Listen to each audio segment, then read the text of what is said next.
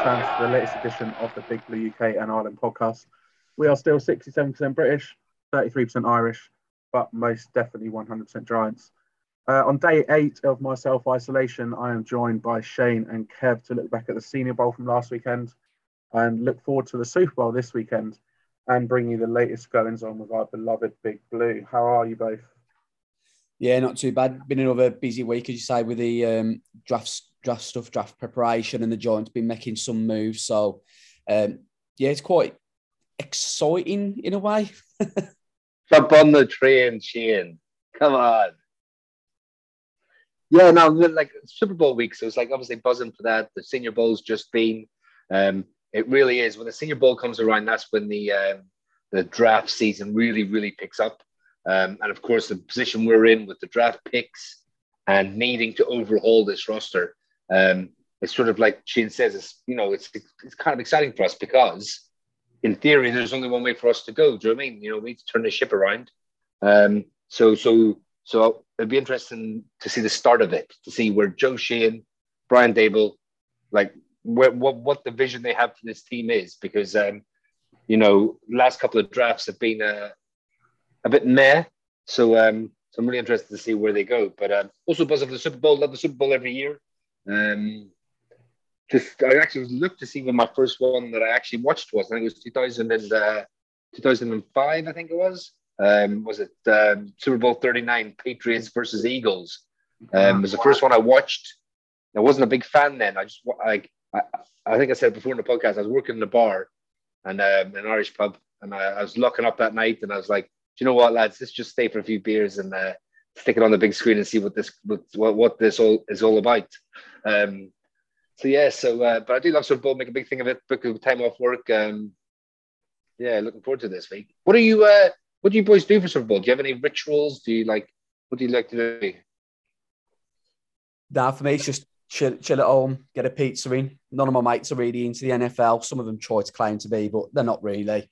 Um, so I'll just chill and I'll probably be bombarding you boys, to be honest with you, on WhatsApp. Nice. Nice. Um, usually for me, it's uh, it's my brothers.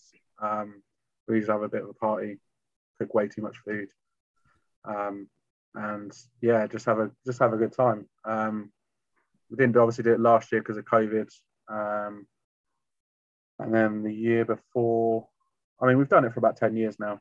Um, nice. There's, there's sort of a usually core like five or six of us. Had a few extras join us in different years. Um, but there's a sort of core fan base, like five or six of us. There's another Giants fan in there, a guy called Chris. Um, Does he listen? Um, I believe so. You have to quiz him now come Sunday if he listens. Yeah, yeah. I'll, uh, I'll have a word with him. But obviously, that's if I can go Sunday. Obviously, if I'm uh, still in isolation or whatever, then oh, I won't yeah. be going. But yeah, that's normally the uh, the ritual. The fact, I mean, the fact going, going back to we all first Super Bowl. First Super Bowl I watched was in 2000 when we lost the Ravens um, funnily enough. Mm. So yeah, this will be my 20. I mean, that was Super Bowl, what, 30 or whatever, whatever, whatever Super Bowl it was, 30, 30 something. I mean, we're on 56 now. So yeah, 22 years ago. Jesus. So yeah, 34. That was my first Super Bowl, Super Bowl 34 when we lost the Ravens. Um, and I've watched every every year since, and then sort of it's good. It's the staple of the year. Like it's so. I mean, it's, it's the crescendo. It's the big end end of end of season. Yeah, it's the, it's the, it's the biggest sporting event on the on the calendar. It's the most watched sporting event uh, around the world in the year, isn't it? So it's, yeah, yeah it's, it's always a great weekend. Always loves well, great great week as well in the league. Obviously, there's so much going on. I love listening to uh, the guys on Radio Row. Yeah, and uh, obviously seeing the uh, players' interviews. Um, and the the good thing about obviously the Super Bowl is that they rotate through the broadcasters. Um, and this year it's uh, it's NBC, so I'm looking forward to uh, Al Michaels, Cris Collinsworth. Uh, love love the uh, production they put on at NBC. Now here's a guy. Yeah, man. And obviously pre- oh, previously there's uh, John Madden on there as well. So you know, I, I look NBC's uh, by far and away my favourite broadcaster, that's for sure. Although Tony Romo does well on uh, was he on what, CBS? What, is it? CBS? No, he's not. Is he on CBS? I know it was a random guess for me. To be fair, CBS. No, he's on Fox, isn't he? With um with with Joe Buck. Yeah, yeah. No, looking forward to Super Bowl this weekend. Should be good. Hopefully, I'm out of isolation so I can party away and have some beers. And have, Good, good, good. A ridiculous amount of uh, with chicken wings and bacon. Put it that way. Beautiful. Um, but yeah, so obviously going on this week, um, we've had uh, Patrick Graham decide to take the defensive coordinator job at the Raiders. Um, so we've got another new hire coming our way soon, but obviously, despite the rumours, nothing's actually been confirmed in black and white yet. Um, but it seems to be like our new DC is going to be um, Martindale from the ex the ex Baltimore Ravens DC. Um, a lot of writers have said it's a done deal, um, but nothing in black and white yet to say it's confirmed. Um, and potentially bringing over uh, Rob Ryan and some other coaches as well, which would be interesting. Um, completely just opposite of what our sort of um, philosophy as an organisation has been. You know, a coach like Rob Ryan, who's so outspoken, so he's just in personality. Yeah, like you look at him and his brother; they're both just outspoken, in your face, like don't care. Whereas you look at pre- our previous coaches, and it's been very much sort of humble, respectful, like get on, do the job. So that'll be quite interesting. And you know, with um with his experience in Baltimore, um, it could be quite interesting and could be quite exciting to bring um, him in. But obviously, uh, Coach Graham leaves us after two years being RDC. Obviously, had top 12 defense in 2020. Uh, last year was a bit of a tougher challenge with 21st overall. Um, but then obviously, likes of Blake Martinez, Jabril Peppers, Carter Coughlin, um, to name a few out with injuries for a considerable amount of time. Wasn't really a, surprise to see our defense struggle, um, especially with the problems on offense as we talked about last time as well. Um, so the only remaining coordinator now in place is uh, special teams coordinator Thomas McGaughey. So it seems our coaching staff is uh, having a bit of a complete overhaul this season, which you know is quite exciting. It's interesting to see. Um, but what do you guys think of Graham going to the Raiders? And what do you think that Wink Martindale can bring to our defense? Um, I think it's kind of like bittersweet in all honesty. I mean, I've got nothing against Patrick Graham, but I think it's going to be one of them where it's going to be a blessing in disguise, in all honesty. Um, I think that, you know, we're going to go from a bend but don't break philosophy to a very aggressive, you know, we might give up big chunks of plays at times. That's going to come with the territory with, with, with Martindale, in my opinion. But at the same time, I can see us blitzing a hell of a lot. Um, he likes to play a lot of man as well. So we're kind of going to go from this cushy, cushy, soft, soft defense, give a few yards, give a few yards to aggressive, go out, blitz, sack, intercept, do whatever you need to. But it could end up giving up a 30 yard play at times. Um, so, like for me personally, I've got nothing against Patrick Graham, but I'm, I'm in the camp of I'm happy he's gone. Um, it kind of feels like a little bit of a whole refresh now with a whole coaching department, which is what I think we needed. Um, and the the big thing that stands out with me is I feel like Brian Daboll's bringing in guys he's never worked with before, which is good to see. You know, I, I don't know what Judge's um, full background staff was, but like the only one that really stands out was Jason Garrett. He'd never worked with previously, um, and that felt like it was a uh, ownership kind of maybe putting it on him. Whereas it feels like Daboll's gone out there and gone, I don't care if I've worked with you, if I know you, whatever. I want the best that we can get. So like he's never worked alongside Kafka. I think he maybe had he was on the Patriots roster at some point whilst Kafka was on there. I think I read. Um, for like a half a season or one season. Yeah, it wasn't long. yeah, something really minor, but apparently he's never worked alongside Wink Martindale. Um, and I just feel like we're surrounding ourselves with like much more experience than what we did in, in the previous regimes. Um, and you say people that are really, you know, you say, outspoken, passionate. And if they think something's a load of shit, they're going to come out and say that was a load of shit. None of this. We're going to come out and have a look at the tape and get back to you. Yeah, no, I think it, I think it's a good hire. I think I'm sad to see Patrick Graham go. I think he's a good guy, a good coach. Um, I just don't think we ever stayed healthy enough for him to really play his defense, and also um, the offense, like we talked about in the past, the offense didn't help at all. Um, they were always, always chasing points. We were always behind. Um, our offense couldn't move the ball. Uh, they're always out there on the field. So I do feel for him. He's going to the Raiders because obviously you know he knows Josh McDaniel from the Patriots time. It's a lateral move, um, but um, yeah, I think it's fine. I think it's you know it's a good move for him. Fair play to him. Um, and Wink Martindale, I think is, is like if we if we're gonna, I don't think there's to be a drop off.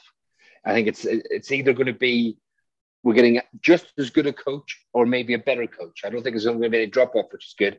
Plays a, like a base three four. Um, obviously, like she said, blitzes like crazy. Really like play, plays an aggressive um, style of defense, which I think we need to get back to. We were playing a little bit too much bend, bend don't break. Um, and yeah, we need to really get into people's faces. Yeah, you just got to look at us previously under uh, Steve Spagnuolo, going back to that sort of time. You know, yeah, our, our defense was fearless. So we'd we'd be blitzing, blitzing the quarterback, blitzing the offensive line, and just really just going all guns blazing, going gung ho for it. And then obviously then James Bettcher took over, and we sort of took a step back, and yeah. Patrick Graham sort of carried that on a bit. And I just think we need that aggression back in the defense. That's for sure. Yeah, I mean, and there's pieces on the defense that he will love, like you know Ojulari, uh, Big Cat, um, uh, uh, Dory Jackson, uh, McKinney. I mean, these are pieces on the defense. And he's like, you know what? I can work with these long term, and we'll fit other bits around them, maybe through the draft or sometimes through free agency this year or next year. I think it's a very enticing job for him as well. Um, I mean, he interviewed for the head coach job at the same time as Joe Judge. So that's how highly the, the organization think of him. Um, I mean, they parted parted parted ways with Ravens uh, mutually. There was no bad blood there. He wasn't sacked or anything like that. It's just they wanted just to move in a, just a different direction. And um, I think they were like top five defenses for the last five years. Um, and the year that they weren't, they were like um, it's because they, had, they were decimated by injuries last season. They were yeah, actually last, last like, season. I read that they had one compared from their starting D on the first game of the season. They had one starter left by the end of the year. Yeah, I mean that, that's just. I mean, we talk about how unlucky we are with with injuries. I mean, ours seems to be every year, which is annoying. But they were absolutely destroyed last year with injuries. Um, they, still, they, still, had a better defense than us though last year. Yeah, yeah. I mean, I, th- I think it's I think it's a really good move because you're bringing in someone who potentially could be a head coach, uh, knows his defense, stuff like that. Whereas you've got D- Daboll and um, Kafka are going to work with Daniel Jones on building an offense um, moving forward. Whereas the defense, wink, go do your thing, do your exactly. thing, bring in your guys, go do your thing, get us the ball back, and we, myself and Kafka, will work on an offense to be able to be productive and put points on the board. You get us that ball back. Yeah, definitely. Like obviously we've got McGaughey, special teams, no problems there. Obviously they they seem to be our sort of most consistent unit at the moment anyway. Obviously with Graham Gano, Riley, Riley Dixon remains to be seen. He's probably going to go anyway, but defense. I mean, McGaughey, McGaughey's survived a few staff now, hasn't he? Yeah, a few head coaches. This, this will be his fifth year.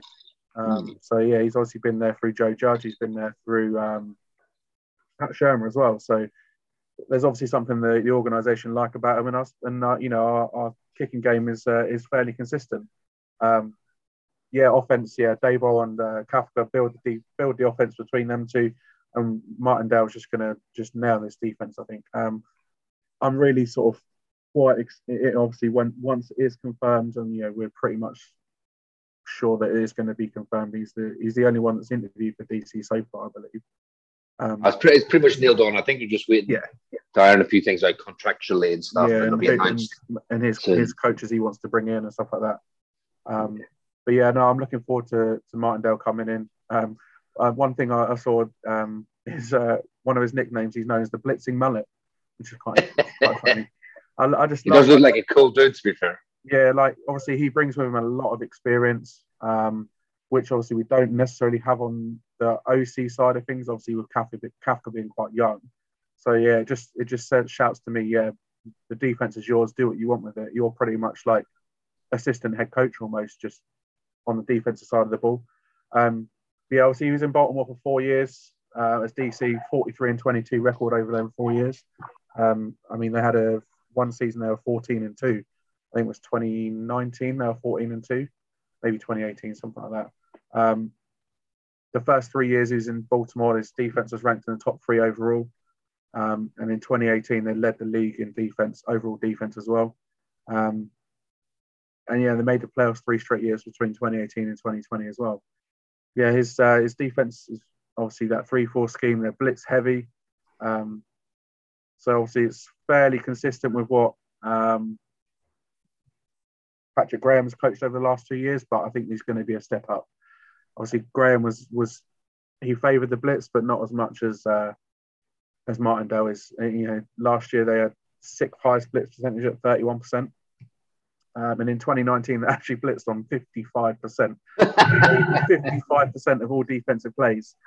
Um, but they only allow 15 touchdowns in 2019 in total on defense. That's less than one a game. Wow. I mean, that that alone, that stat alone is like welcome welcome to New York Giants, Wink Martindale. Let's see what you can do, mate. Um, yeah, I'm just really, really like really excited to see what he can do. Um, to see how different RD will look once everyone's healthy. Um, you know, new new players coming in, old players leaving. You know, it's going to be interesting and it's going to be exciting. Um, he's had a top ten run defense in all four years uh, in Baltimore as well. Um, we ranked 25th in 2021, uh, allowing over 2,000 yards rushing. So there's a lot of work to do with our rushing defense, with our run defense, and, and he's been in a, top 10 run defense in all four years as a defensive yeah. So he brings he brings a lot of experience and he brings a, a lot of uh, you know a lot of good things to to our, our defensive side of things um, and some of his blitz schemes as well i mean i've looked at a few um, a little bit a little bit of tape from the last couple of days of some of his blitz schemes and they're just unbelievably creative and just and just quickly and just quickly i want to add that uh, blitzing so i mean everyone knows like most people know what blitzing is but like the actual term is just um, for people who are unsure about what, what do you mean by blitzing, blitzing all the time. Um, blitzing basically when you send more people than the offense is expecting. So, yeah. say for example, if you're a nickel, you've got four down linemen. Um, normally, you'd rush four and uh, you drop the other seven into coverage, zone, or man. Um, blitzing is when you send five or six or more more than the four uh, send after the quarterback, basically. Yeah, but he in, in in the last four years he's had more DBs blitzing than any other team in the league. Some of his, that's good because we got some big big um big cornerbacks that can blitz. Yeah, exactly. Um, but yeah, you look you look. I mean, if you haven't done already, have a look at some of his defensive schemes, those blitz schemes, because um, they're just confusing the hell out of quarterbacks and offensive linemen. Like then, it's mad. Like there's a lot of the time the DBs are just blitzing like the linebackers the, the linebackers are dropping into coverage and two, you've got two or three DBs like blitzing the quarterback, and you're like, you, you don't see that in, in the league. You don't see three DBs blitz on the play. And linebackers dropping his coverage. So it's, yeah, it's some, of the looks, some of the looks from his defense are just stupid. Yeah, so don't be surprised if we go after like rangy, fast linebackers in the draft. Yeah, man. It's uh, it's going to be interesting. I'm looking forward to seeing what he can do. Um, yeah, obviously Patrick Graham, yeah, it's sad to see him go, but I think we need with the uh, the changes we made on offense, uh, in you know, obviously with the offensive coordinator, the new head coach coming in, I think it's uh, it's a good move, um, letting Graham go and bringing in a new DC as well, and sort of just just changing the whole the whole coaching setup really. Um, you know, obviously there's going to be new offensive coaches coming in, there's going to be new defensive coaches coming in, um, and I think that that big change is what is what we need in that organisation. And I think hopefully, fingers crossed, the uh, the players uh, improve and uh, moving into 2022, we uh, we we see it we see an improvement in, in what we can do. But there's, there's a lot there's a lot that's going to happen between now and uh, and September. So you know, especially regarding things like you know the roster. You know, I'm sure we'll, we'll come on to that uh, probably next week when talking about things like salary cap and stuff like that, and but looking ahead towards the combine and and you, there's there's so much to, to, talk about regarding the roster um, coming up over the next sort of couple of months, um, but we'll sort of dive more deeply into that at a later date. Did you see um, that uh, Joe Judge got a new job? Yeah, offensive offensive assistant with the Patriots. That's that's the way they can sort of like give him minimum salary and let the Giants continue to pay his contract. Bill Belichick, man, there's no flies on him. yeah, I mean, in a way, I was I was surprised he was given an offensive assistant position, considering he didn't really seem to know much about offense. yeah, completely agree. But I think I think I, I think he wants to move more down, go towards an offensive coordinator job, yeah. move away from the uh, move away from the um, the special teams because I think he wants to get, he wants to be able to get back into head coaching at some point. On, uh, yeah, and he's, he's, he's he's definitely young enough to do that for sure. Yeah.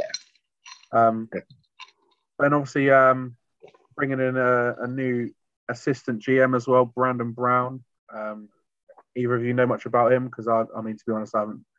Um, no, I mean, I mean, no, I mean, he's young. He's only thirty-three. Like, how, how old does that make me feel? Jesus. Um, he's he's a year younger from, than me. Yeah. He's, he's, yeah, he's from the Eagles. He was director of player personnel there. Um, Kevin Abrams did say that he'd give up his assistant GM title if Joe Schoen wanted to bring in someone else. Um, apparently, he's a good young mind. Again, um, you can see that um, Joe Schoen is definitely putting his stamp on this team. He's definitely like, like this. I'm definitely going to do this my ways, um, which is good because that's what you're bringing him in for. Um, other than that, I don't really know too much about him apart from he gets really glowing reviews throughout anyone who's worked with him in the league. So uh, yeah, um, well, just, he'd be a good right hand man for him.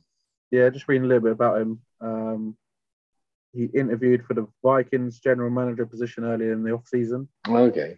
So must have something about him then if the Vikings are willing to give him. Yeah, if, I mean for a 33 year old to be interviewing for a GM position. Yeah, yeah, yeah. Um, yeah, he was assistant. He was assistant director of pro scouting at the Eagles, and he was promoted to director of pro scouting, and he was director of player personnel. So he's been through, you know, three different positions with the Eagles over the last five years. Um, so yeah, no, it'd be interesting to see what he can do. And obviously, yeah, with um, Kevin A- Kevin Abrams being given his uh, new job title, whatever that was. I mean, obviously he's, he's been with the, he's been with the, the organization for 20 plus years. He was he the senior vice president of football operations and strategy? So, and I think I think he'll just be the cap guy going forward. I know yeah. people like slag him off about the about the um, contracts they give out um, last year and stuff, last couple of years. But I think a little bit was like get him in, get involved, trying to save his job. Just saying like make this work. Just just just get these contracts done. Yeah, obviously he he started as um, salary cap analysis analyst under um, Ernie Accorsi back in like late nineties, early two thousands. So he's obviously got experience um, managing the salary cap. But yeah, it's uh, it's it's good to have some an experienced head in in the in the front office anyway. I think the thing is, though, as well, 12 months ago, our cap were exactly in a great situation. We were being linked with the likes of Adoree Jackson, and it was a case of we've got no money for it, but we somehow made it work. So, you know, I mean, last year the Saints were, was it 60 million over the cap or something like that? Yet they still managed to get back under it. So the cap, for all intents purposes, he, he, it's a load of rubbish. Well, no, you say that though, but this is what Joe Schoen doesn't want to do. Um, um, what was their cap again? The Saints, did you say last year? That's 60, 60 over or something like that. Right. So what they've ended up doing to get under the cap was like, and is what we don't want to do, is that they basically pushed all that money back into this season again. So then, so they're currently New, New Orleans Saints without Drew Brees. Um, they're coming into this year 75 million over the cap. So they've just pushed it down. Like you can get under the cap. I understand people say about it is it's not real. It is real. It's not. It's not as drastic as people think it is, but it's definitely a real thing. Like so they've essentially to get under last year's cap, they pushed it into this year, and then they're going to have to do the same again this year to push it into next. They have to do massive, massive cuts. Like, I mean, they're going to have to really cull that team. Yeah. I, I, I, just don't, I just don't think the cap's as big as an issue as some people no, and they, the thing is, the, the, cap is, you know, you're right. And that, with the cap as well, if you one season, if you're willing to take all that dead money, you can get your cap right within a season or two. Yeah. Yeah, exactly. But, but, you have to you have to pay the paper for one year. That that is true. You have to do it for at least once. Yeah. To get yourself good again. it, I mean, yeah, we'll, we'll, we'll, like I said, we'll sort of talk more about our cap position next week. Um, but yeah, there's there's there's definitely work to be done with the salary cap, and I think that's one of uh, one of Joe Schoen's priorities for sure. um, is to get obviously get us within the salary cap because we've got to be within the salary cap no matter what. Uh, it's not it's not like you know previously like we've been with the uh, the Premier League and you can just play a, pay a player however much you want. There's no, you know I've I've always been a believer that there should be a salary cap in the Premier League in, in, in football because otherwise you can, a team can just go out and pay pay all their players as much as they want. And they're always going to be you know up there or thereabouts in, in winning the league and winning trophies. And the, the teams that are that can't pay their players as much as they want are going to be the ones that suffer. And you just got, got to look at teams like Chelsea and Man City in the last sort of 10 years or so that have come into a stupid amount of money. I mean City being owned by billionaires, Chelsea being owned by billionaires, now Newcastle being owned by billionaires, and it's going to be a case of Newcastle going to be the next Chelsea, are they going to be the next Man City because they've got all this money behind them. Yeah, yeah see, without the, without the salary cap, um, the Bengals would not be in the Super Bowl. They're renowned for being very frugal and very sort of like not tight-fisted, but just you know very like easy with their money and the way they operate and stuff. Um, I think I, like I read something the other day that they didn't have a scouting team until recently. They just made the coaches do all the scouting now when the season's over. Yeah, um, I mean, because they don't want like, to pay the extra staff. And you think like they've they're not they're not scared to cut big players either. I mean, you think they cut AJ they AJ Green left the, the end of last season, and they're now they're now in the Super Bowl and AJ Green's not. So it's kind of you know their their best receiver over the last sort of ten years. Um, yeah. went and they bought in Ja'Marr Chase number five, and they're now in the Super Bowl. So well, let's let's be like Cowboys would just buy buy a Super Bowl if they were allowed to, wouldn't they? Oh yeah, of course they would. Yeah, with with Jerry, with Jerry Jones's billions, if if they if if they could buy a Super Bowl, they would. Um, but they can't. So that's that's what makes that's what makes the uh, the NFL more um, appealing is the fact that everyone has that sort of level playing field. Really, it's just how you spend that money is is, is key, really, um, compared to do you have the money or not. Um, now, obviously, this past weekend saw the top seniors in college come together in Alabama uh, to contest the Senior Bowl uh, with the national team coming out 20 to 10 winners. Not that, that really matters. It was just more a case of what looking at the talent and evaluating the talent. And um, you know, I, have watched the game, albeit highlights of it, and what I saw was was pretty impressive. I must admit, you know, it was it was really sort of the first time since probably the second week of the season that I've actually sat down and watched a a, a serious amount of, of, college football just because I've not had the time to do it.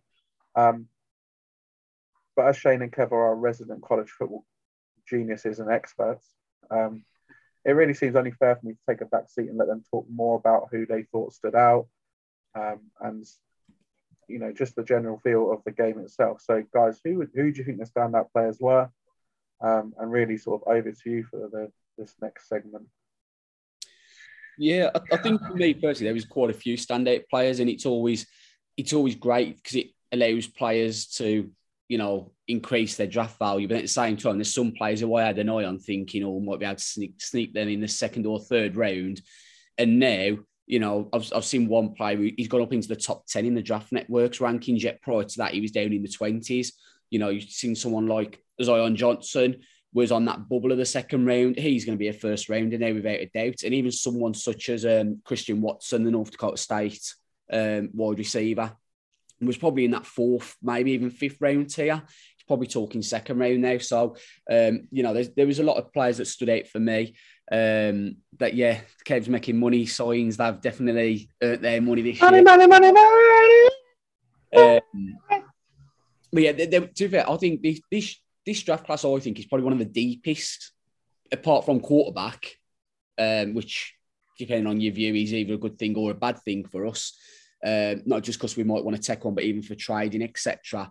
Um, but you know, it is a deep, deep draft class. Um, kind of players that stood out for me was, um, like I said, Zion Johnson stood out. He he should be in the in the first round now.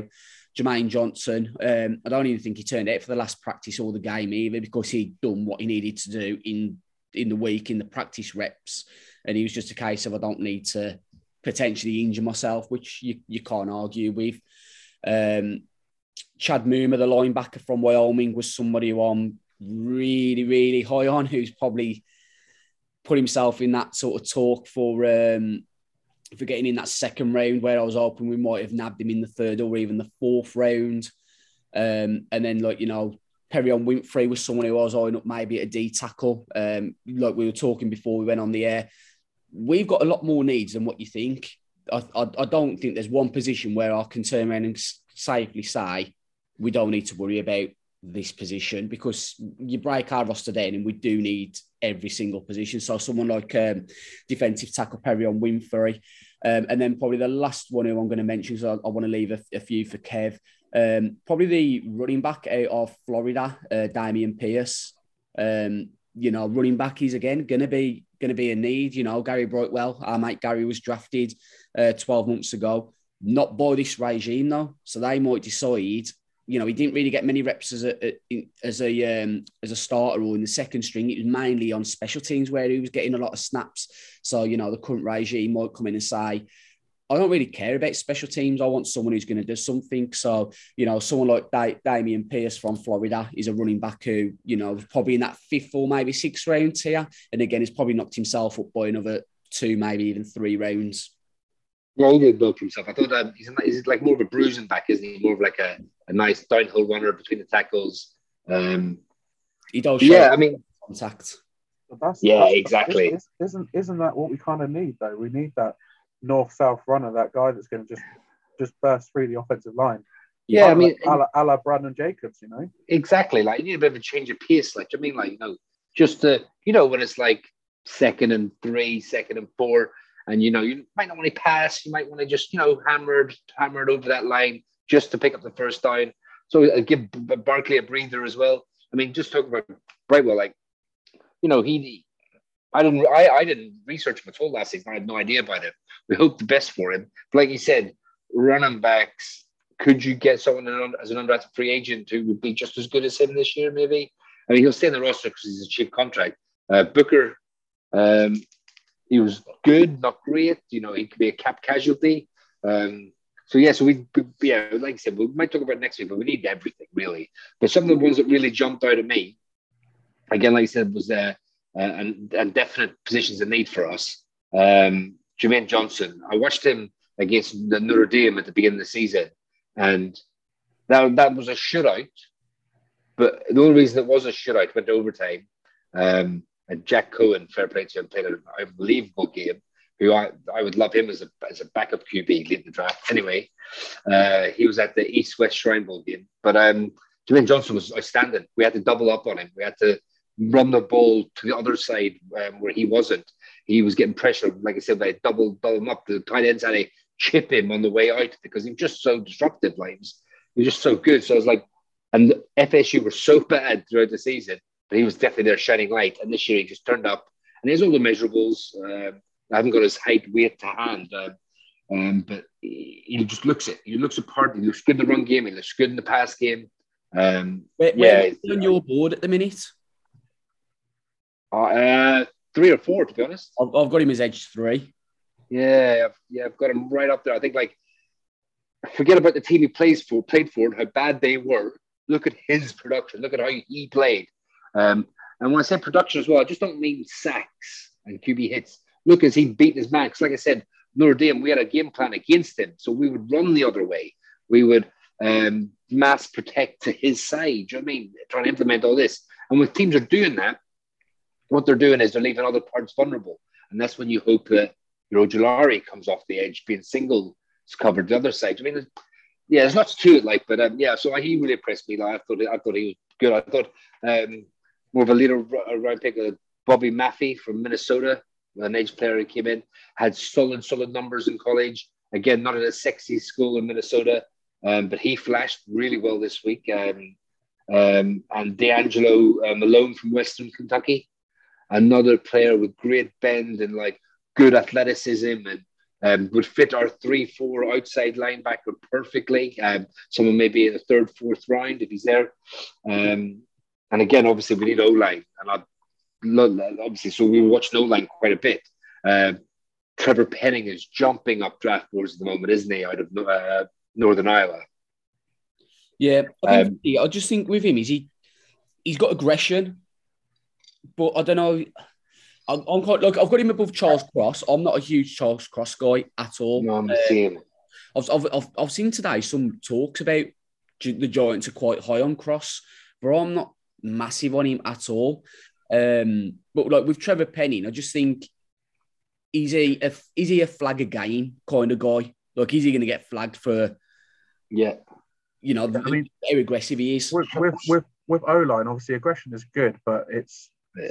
controlled aggression. Yeah, exactly, and it's it's having that skill set and having the, the hands and the feet right, and yeah, exactly. So I think I think with the sorry to drop, like with the three offensive tackles that I picked, you'll notice a trend, uh, and I'll I'll come into the trend now. So the other one was Bernhard Raimann from Central Michigan, the the Austrian guy who's exchange student, came over.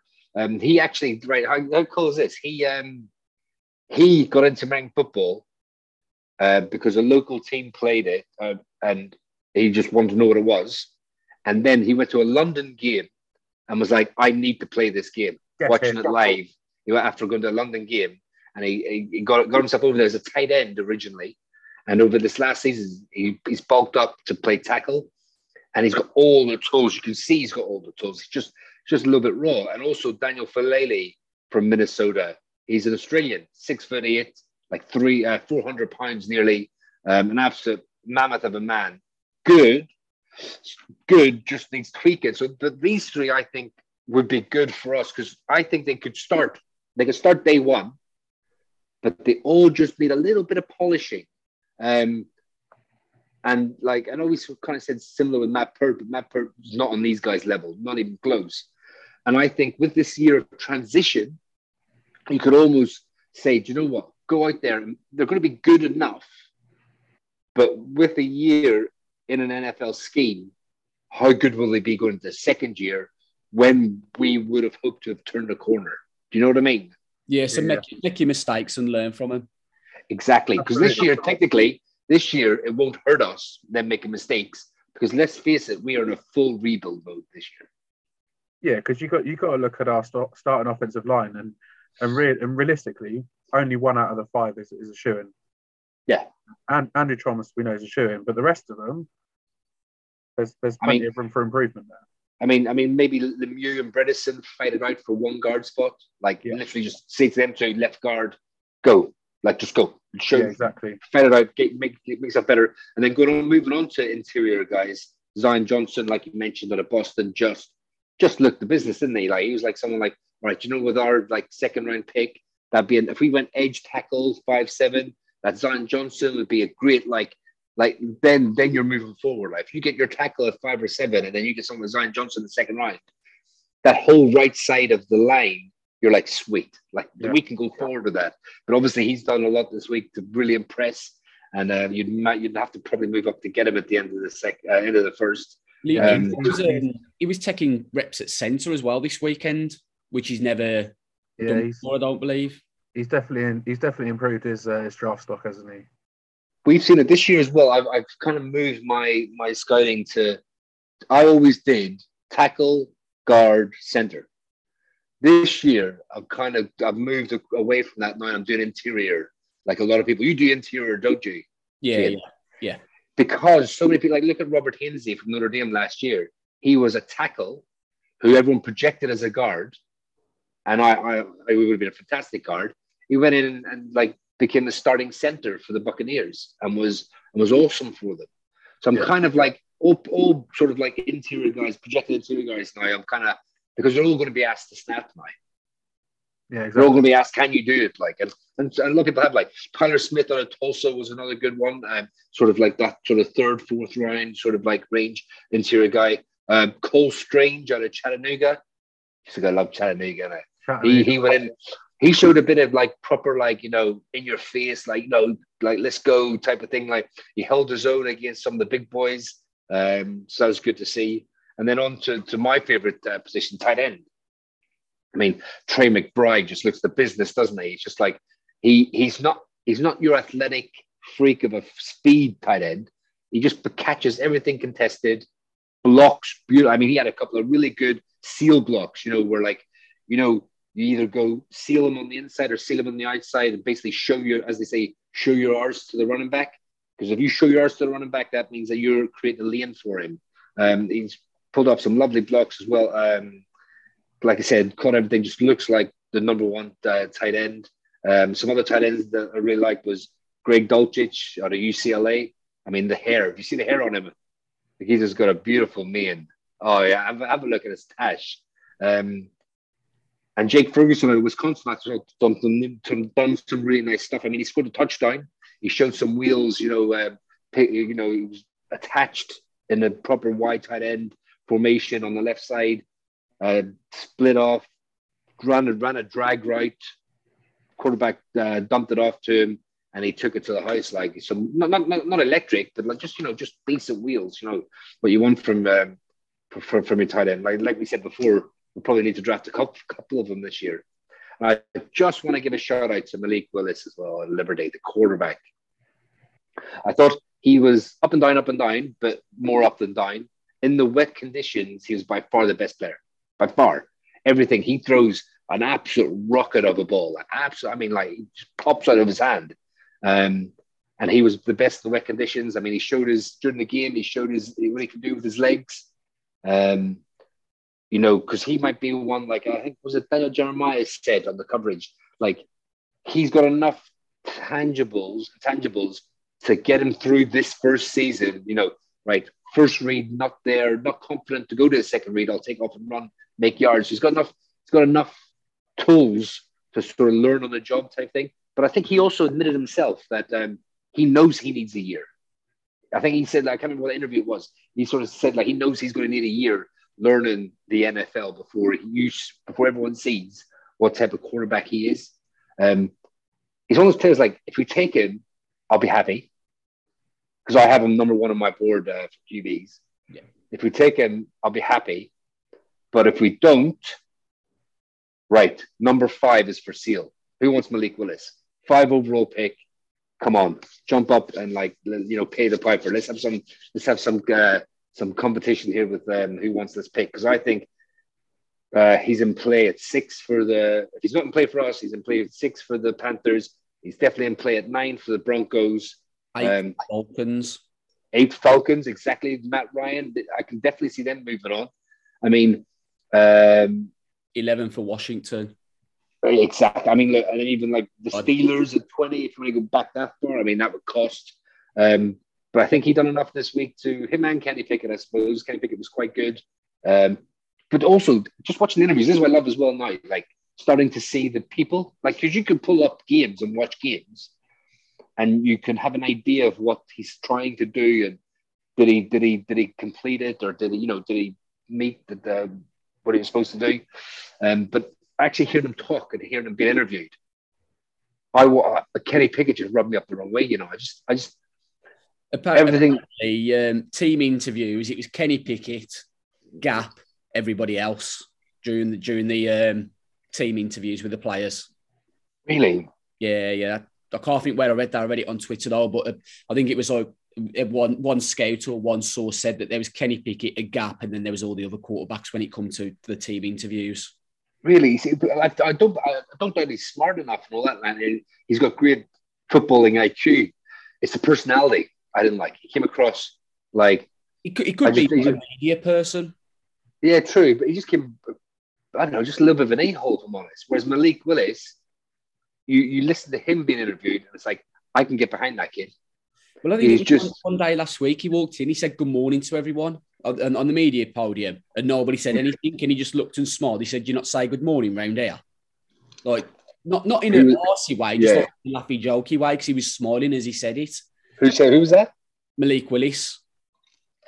So like he, yeah, it's he, he didn't yeah, I mean, he didn't, he didn't mean it like being arsy yeah. to anybody. Like he was smiling and he was as he said it. Apparently, he was like, "Do you not, do you not say hello, like, good morning, round here?"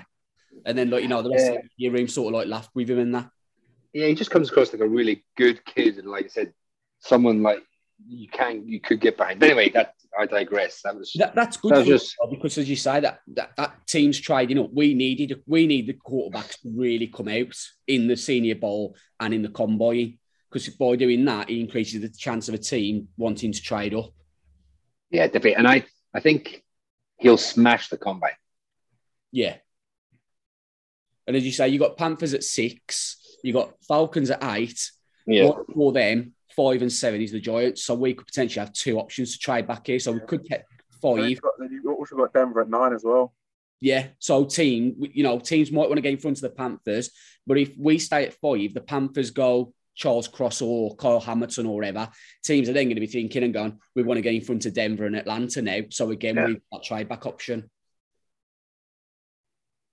Definitely. Yeah. I think for me, like obviously my limited knowledge and my sort of limited sort of exposure to the college game, I like I liked um you were talking about Zion Johnson. I thought he did everything he needed to do, like you said, to to improve his draft stock. And I think if he's still there at the end of at the end of round one, do we potentially look to move it into the end of round one and try and nab him? Who knows? It, it'd be hard to be annoyed if we did. Huh?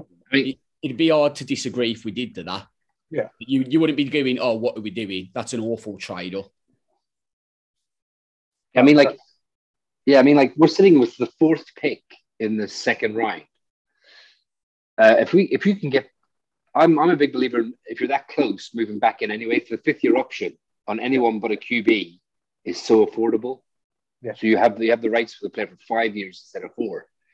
Um, so I'm a big big believer in that anyway. Um, and you never know, like Shane said, if, if we if we move back from five to nine and then move back from seven to twelve or seven to eighteen or something like that, we could have a bevy of picks to be able to move around the board. yeah, kind of like kind of similar to what we did sort of last year, was as in like we had picks to in, in the later rounds. Um, but yeah, because we have two high picks in the first round, we've got so many opportunities. And like we saw Joe Schoen, what he said this week, um, sort of when he spoke about his roster philo- roster building philosophy, he's not he's not um, scared to be moving around. He's not he's he's he's potentially looking at you know what the options are and he's what what the um what the moves he can make are in the in the first round and not just necessarily in the first round as well. Um, you know, I mean, this is such a deep class at all positions near enough. I like um because of COVID. Sorry to interrupt that. Sorry, uh, because of COVID, like we've got lots of super seniors this year. You have a lot of people who could have came out last year, but got an extra year of eligibility through COVID So they've- and so went back to school. two years worth of of scouting on them, which is Yeah, you know, which again he's he's come out and said it is it's going to be a huge thing for this year. Um, you think he's, he said he wants smart, tough, and dependable guys. Well, you've got two years worth of scouting on some of these guys that could have come out last year that didn't. Um, I'm I'm looking forward to seeing what happens in the draft. I really am. Um, I mean, we need so much, so this would be perfect year for us to to try and gain as many picks as possible, um, and, and and and get the players in because you know we we will have to move on from a few, um, you know, and, and obviously Joe Schoen wants to build the team around him, what him and uh, Brian Daboll believe um, in their image, if you like. Yeah, definitely, definitely. Um, but no, lots to uh, lots to look forward to regarding the the combine, the draft, um, and all the scouting as well coming up over the next couple of months. I'm sure we'll uh, we'll talk plenty more about it in the coming weeks. Um, but from one bowl game to another, this weekend sees Super Bowl 56 taking place in Los Angeles. Um, Matt Stafford and his LA Rams taking on Joe Burrow's Cincinnati Bengals in the year's most watched sporting event. Um, both teams being the number four seed as well from each conference. It's the first time ever that one of the top three seeds from each conference hasn't made the Super Bowl. So in every year previously, at least one of the top three seeds has made uh, made a big game. So it's the first time ever that two number four seeds will be battling it out. Um, It just shows you've got to get in the playoffs, get in that playoffs. Absolutely, got to be in it to win it. And it'll be the first time since 2012 that the, the, the winner of the Super Bowl will be the number four seed. Um, so 2011, the New York Giants, and 2012, the Ravens were both number four seeds um, when they won the big when they won the big game. But yeah, LA finished obviously top of the NFC West at 12 and five. They won five of their last six games of the season. They won seven of the first eight games of the season. Had a little mini blip, lost three out of four during like, sort of around the bye week, but um, they had a pretty consistent stellar season. Uh, their second Super Bowl in four years, obviously lost Super Bowl 53. Um, Whereas the Bengals finished top of the AFC North, they finished 10 and 7, won three of the last four games during the regular season. Uh, their first Super Bowl appearance since 1988. I was a year old when they appeared. Well, the 88 season is beginning of is January 89, but yeah, I was a year old when they last appeared in the Super Bowl. Um, they lost to uh, Joe Montana and his San Francisco 49ers. Um, so yeah, it's a, a, huge game for the Bengals, obviously back in the big time. And like we said last week, uh, only two years removed from picking number one overall. And I think last year as well, they picked number five overall as well, Ja'Marr Chase. So just what a turnaround it has been for them. Um, obvious key players being Matt Stafford and Joe Burrow as well, but both teams have got stupidly strong receivers. Um, obviously, Cooper Kupp, the only the 11th wideout in history to win the Triple Crown. That's uh, leading the league in catches, yards, and touchdowns. 145 catches, 1,947 yards, and 16 touchdowns to lead the league. Um, became only the fourth receiver in Super Bowl era to win the Triple Crown, and the first since 2005 when Steve Smith did it with the Carolina Panthers. Um, then obviously he's got Odell Beckham Jr., Van Jefferson, tight, end Tyler Higbee um, on the on the receiving end as well. So Cincinnati's DBs will definitely have the work cut out. Obviously with Stafford being behind under center as well. Um, on the other side of things, Bengals have offensive rookie of the year incumbent, who let's face it, is going to win it. Um, Ja'Marr Chase. Uh, he finished the season with 81 catches, 1,455 yards, and 13 touchdowns. He was also the first receiver picked in last year's draft, had an outrageous rookie year, having linked up again with ex LSU teammate Joe Burrow. Uh, adding Tee Higgins and Tyler Boyd to the mix, and their top three receivers will test the LA secondary to its limits as well. So it's it's looking like it's going to be a, an offensive shootout. You say that the defense is on the both on both sides as well. The defense is is pretty good as well. Obviously, Aaron Donald leading the way for LA, Jalen Ramsey, Von Miller, Eric Weddle now back in the mix as well, just because why not? He decides to come back into the playoffs, win a ring, and he's done. And he's going back to his uh, his ice cream cart or whatever he, he runs. Um, and yeah, Cincinnati, their D line is scarily good 28 and a half sacks, four forced fumbles between them. Um, what's his name? Hendrickson, I think he had 14 sacks all year. Um, so yeah, their their O line, LA's O line have to work cut out as well with um, with Cincinnati's front four. So, who do you think has the edge? Really, come you know, who do you think has has the edge in the game, and who do you think is going to come out with a win? Um, I don't think I personally don't think either team's really got much of an edge at the minute. I think they've both got players that can can win it for them. Um, but I think it's going to be the Rams that are going to do it. They've got more experience in that roster. The the Bengals are a relatively young team. You know, Ja'Marr Chase in his rookie year, Burrow, it's only his second season. Um, year, but second full year because he was out yeah. the whole last year, wasn't he? Yeah, exactly. So you you know, it's I think the Rams are probably going to win it in all honesty, and I, I hope the Rams do win it because, like I said last week, I don't want to see Eli, Eli Apple get a Super Bowl ring like that. Cannot happen. Like if that happens, like I feel like saying I'm done. Yeah. Oh, no interest in NFL anymore. um, you lie, you lie. But now, looks looks. I'd like to see the Rams do because they've got more players that I I really like and would like to see them win a Super Bowl. You know, I think literally Aaron Donald only needs to win a Super Bowl, and not going to say he's going to be the greatest of all time because I'm sure all the Giants fans will um, make a comment about a certain player. Um, but you know, you know, he, he's done a lot, and like you know, he comes across as a really good guy as well he's not someone who will look at and think he's a bit of a knob, like I do with Eli Apple. Um, but yeah, you know, it, the main thing is I just want an entertaining game. I don't want to repeat of the last time the Rams were in a Super Bowl and it's struggling to stay awake and it's 10-3 is the final score. Um, so I think I'm going to go Rams to win it. Uh, I'm going to go 33 27. Shootout. Shootout. I like it. I was going to say 31 27. Oh, right, you, you, wait. You wait until you hear my prediction. Then. No, call it. I mean, yeah, I mean, it's going to be a good game. I, you know, I'm really looking forward to it. Um, I think the Rams might just have enough. I mean, um, the fair play. I mean, uh, screw Eli, Eli Apple, man. I, like if if one of the Bengals to win for BJ Hill, fair play to him. He's gone over there and he's been, become a starter, and He's Yeah, going to man. become a good player for them. Um, but yeah, and I'm just looking for. I mean, I just this vision in my head is just like this. This picture in my head of um, of Matt Stafford and like Eminem chatting and like you know that Paul Rudd gif of like, look at us now, eh? Who would have thought it? Yeah.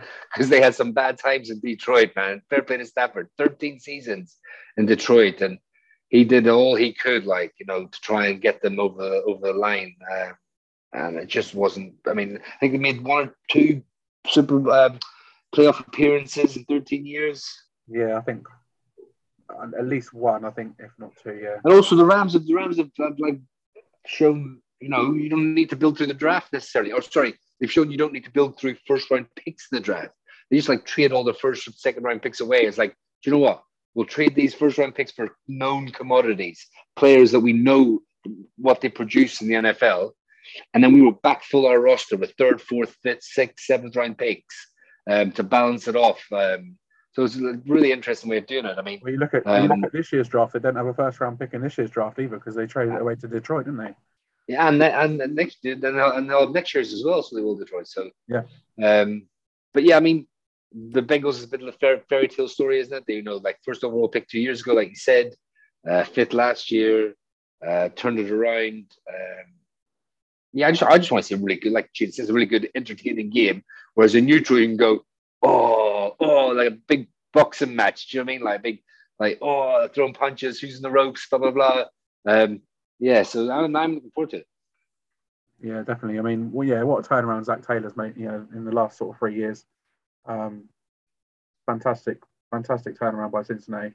Um, my heart, excuse me, my heart says Cincinnati just because you know, that that sort of zero to hero, sort of that from rags to riches story that within two years that'll make it'll make a great um, America's game if anything. Um, but as as well, Matt Stafford's story, you know, like you said, 13 years in Detroit, into his 14th year, first year in LA, and he makes the Super Bowl. So, you know, my head, my heart says Cincinnati, but I think I'm going to go with my head on this one and say LA. I think they're going to be too strong um, overall. Uh, I think it's going to be it's going to be a, a probably a high scoring game. Um, my prediction was 34-27 LA. So um, we're all we're all saying it's going to be high scoring. Uh, I have gone. o- The, the interesting the over under for this week for those that, that like a bit of a flutter uh, was four. I, I got it at 48 and a half. So I was like, every every day I'm going over on that. Um, but yeah, so it's it's going to be a good game, and I'm also looking forward to the halftime show as well. Um, I don't think Oh yeah, there's going to be there's going to be plenty of people that are looking forward to that. But obviously, Dr. Dre, Snoop Dogg, Eminem, Mary J. Blige, Kendrick Lamar, probably one of the most anticipated halftime shows of all time. Um, what's just just interesting, just quickly as well. Who's your favorite halftime act that's, that you've seen? Ever. Yeah, ever. Um, this is going to sound really bad. I've I've not been watching it very long. That's my first defense. But the one show that like I'm not a fan of the I'm not a huge fan of the artist, but I thought the performance that was put on, Katy Perry was quite good. And she's hot as well. Let's face it. Yeah, that's Yeah, Kev, what about you? Who's your uh, who's your favourite? Oh, I mean, can't go wrong with a bit of Katy Perry, can you? Put you on Um, the spot now. yeah, a little bit. I mean, if if I'm being truth, really, really truthful and honest, I mean, the Weeknd was awful, wasn't it? Oh God, Um, Shakira and Jeff Lopez were decent, obvious um, but to be honest, a lot of people like to watch it. Like, that sounds really bad now, but I've usually had quite a skinful at this point. Um, and you so and me I'm both, mate. You and me both. kind of not overly paying attention unless it's like awesome. Do you know what I mean? Yeah. But none jump out at me as in me going like, wow. No, I mean, this one will be interesting. Yeah, it'd be good. Like it's it's gonna it's, it's gonna be up there with uh, the big ones, I think. Um, obviously, everyone always goes for for Prince. Um, he was he was the show Prince put on was ridiculous. Um, but my favourite was uh, Bruce Springsteen. Bruce Springsteen and his E Street Band at Super Bowl Forty Three. I thought that was a, a fantastic fantastic show. Um, the Who at Super Bowl Forty Four were pretty good as well. And then uh, three years in a row, then Black Eyed Peas at 45 was actually a pretty decent show as well. They had some good guests come out with them. Um, so those three for me uh, were pretty good. Um, but yeah, looking forward to the game this weekend. Hopefully, I get to party. Hopefully, I get to come out of isolation and, and have a few drinks with the with the brother and the friends. But we'll see. Um, it is that time again to open up our mailbag to answer your questions. So thanks very much, guys, for sending them in. Uh, Lewis Hollingsworth asked first. Let me just grab the question. Um, so Lewis Hollingsworth asks, "Who are we taking at five and seven? well, million dollar question if if we were to stick with pick five and pick seven, who are we taking? Shane, go. Um, I'm going to get into it more over the next coming week. So a little bit of a teaser: Ikem Ekwonu and Kyle Hamilton. Oh, I think uh, Neal and Ojabo. Interesting. I go with whatever you two guys say. there you go. And also Lewis Hollingsworth asked us as well. Um, do we you know we says we look we we are stuck with Daniel Jones this year. Um, do we look to gain picks for next year to take a quarterback in what is a much better draft class? By do we need do we trade back to get some better picks for next year potentially? Um, I think for me it comes down to whatever Joe Schoen wants to do. If he feels there's a quarterback worth taking, go ahead and do it. Like if you think there's a guy there that and Brian Daboll says, look, I think I'm just gonna I'm just gonna name him. If I, if I can work with Malik Willis, I can turn Malik Willis into what we had in Buffalo with Josh, and then go ahead and do it. If there is any doubt in their mind, then don't do it. And I'm absolutely fine with you taking uh trading back, getting a first rounder for next year, where we can hopefully land one of the the better quarterbacks. Um, the quarterbacks next year do look a lot better than this year. Um, but I will be interested as well to see whether, like, I've got no issues if we were to take um, a Carson Strong, like in the second round, maybe. Okay, interesting. I mean, um, yeah. So, so I'm a big proponent of trading back. Like Joe Sheehan said in an interview this week on Inside the Huddle, uh, the more darts you have, um, more chances you, you know you get to get it right. I would definitely trade back, give yourself some ammunition for next season. Because on the worst case scenario, you've got ammunition to move up and get your guy that you want. Best case scenario, you've got two first rounders this year and then two first rounders next year to build around who would be now your franchise quarterback in Daniel Jones. Exactly. So trading back, trading back is like a no lose, in my opinion. Yeah, things there's so there's so many ways we can go in, in this in this year's draft. Obviously, with a new GM, with a new assistant GM, with a new head coach, who knows which way it's going to go. Um, I don't think I'll be surprised by any move we make. You know, whatever pick we make, whether it's at five and seven, whether we trade back. I wouldn't even be surprised if we trade, you know, at our second, our, our number seven pick out of the first round at all. You know, nothing will really surprise me with this year's draft. Um, but it makes for an exciting draft and it makes for an exciting two months leading up to it. Talking about all these different things that could happen. Which would you prefer? Is this going to happen? Is this going to happen? It's gonna it's gonna be a, a good couple of months. Put it that way. It's going to be a lot of things to talk about. Um, and then when it actually happens, it'll be something we didn't even talk about. yeah, exactly or it'll be an anticlimax and it'll be like, oh, well, didn't expect that to happen. But yeah, so I, I, to be honest, like I said, I won't be surprised with anything. Whatever, whatever happens with our first two picks, whatever happens with the whole draft really this year, I won't, I won't really be surprised. Uh, obviously, the thing that surprised me most about last year was the fact that Dave Gettleman traded back for once. Um, I wouldn't be surprised with that this year because Joe Schoen's already come out and said he'd be, you know, inclined to try and potentially trade back because, like you said, the more darts he has, the better it is.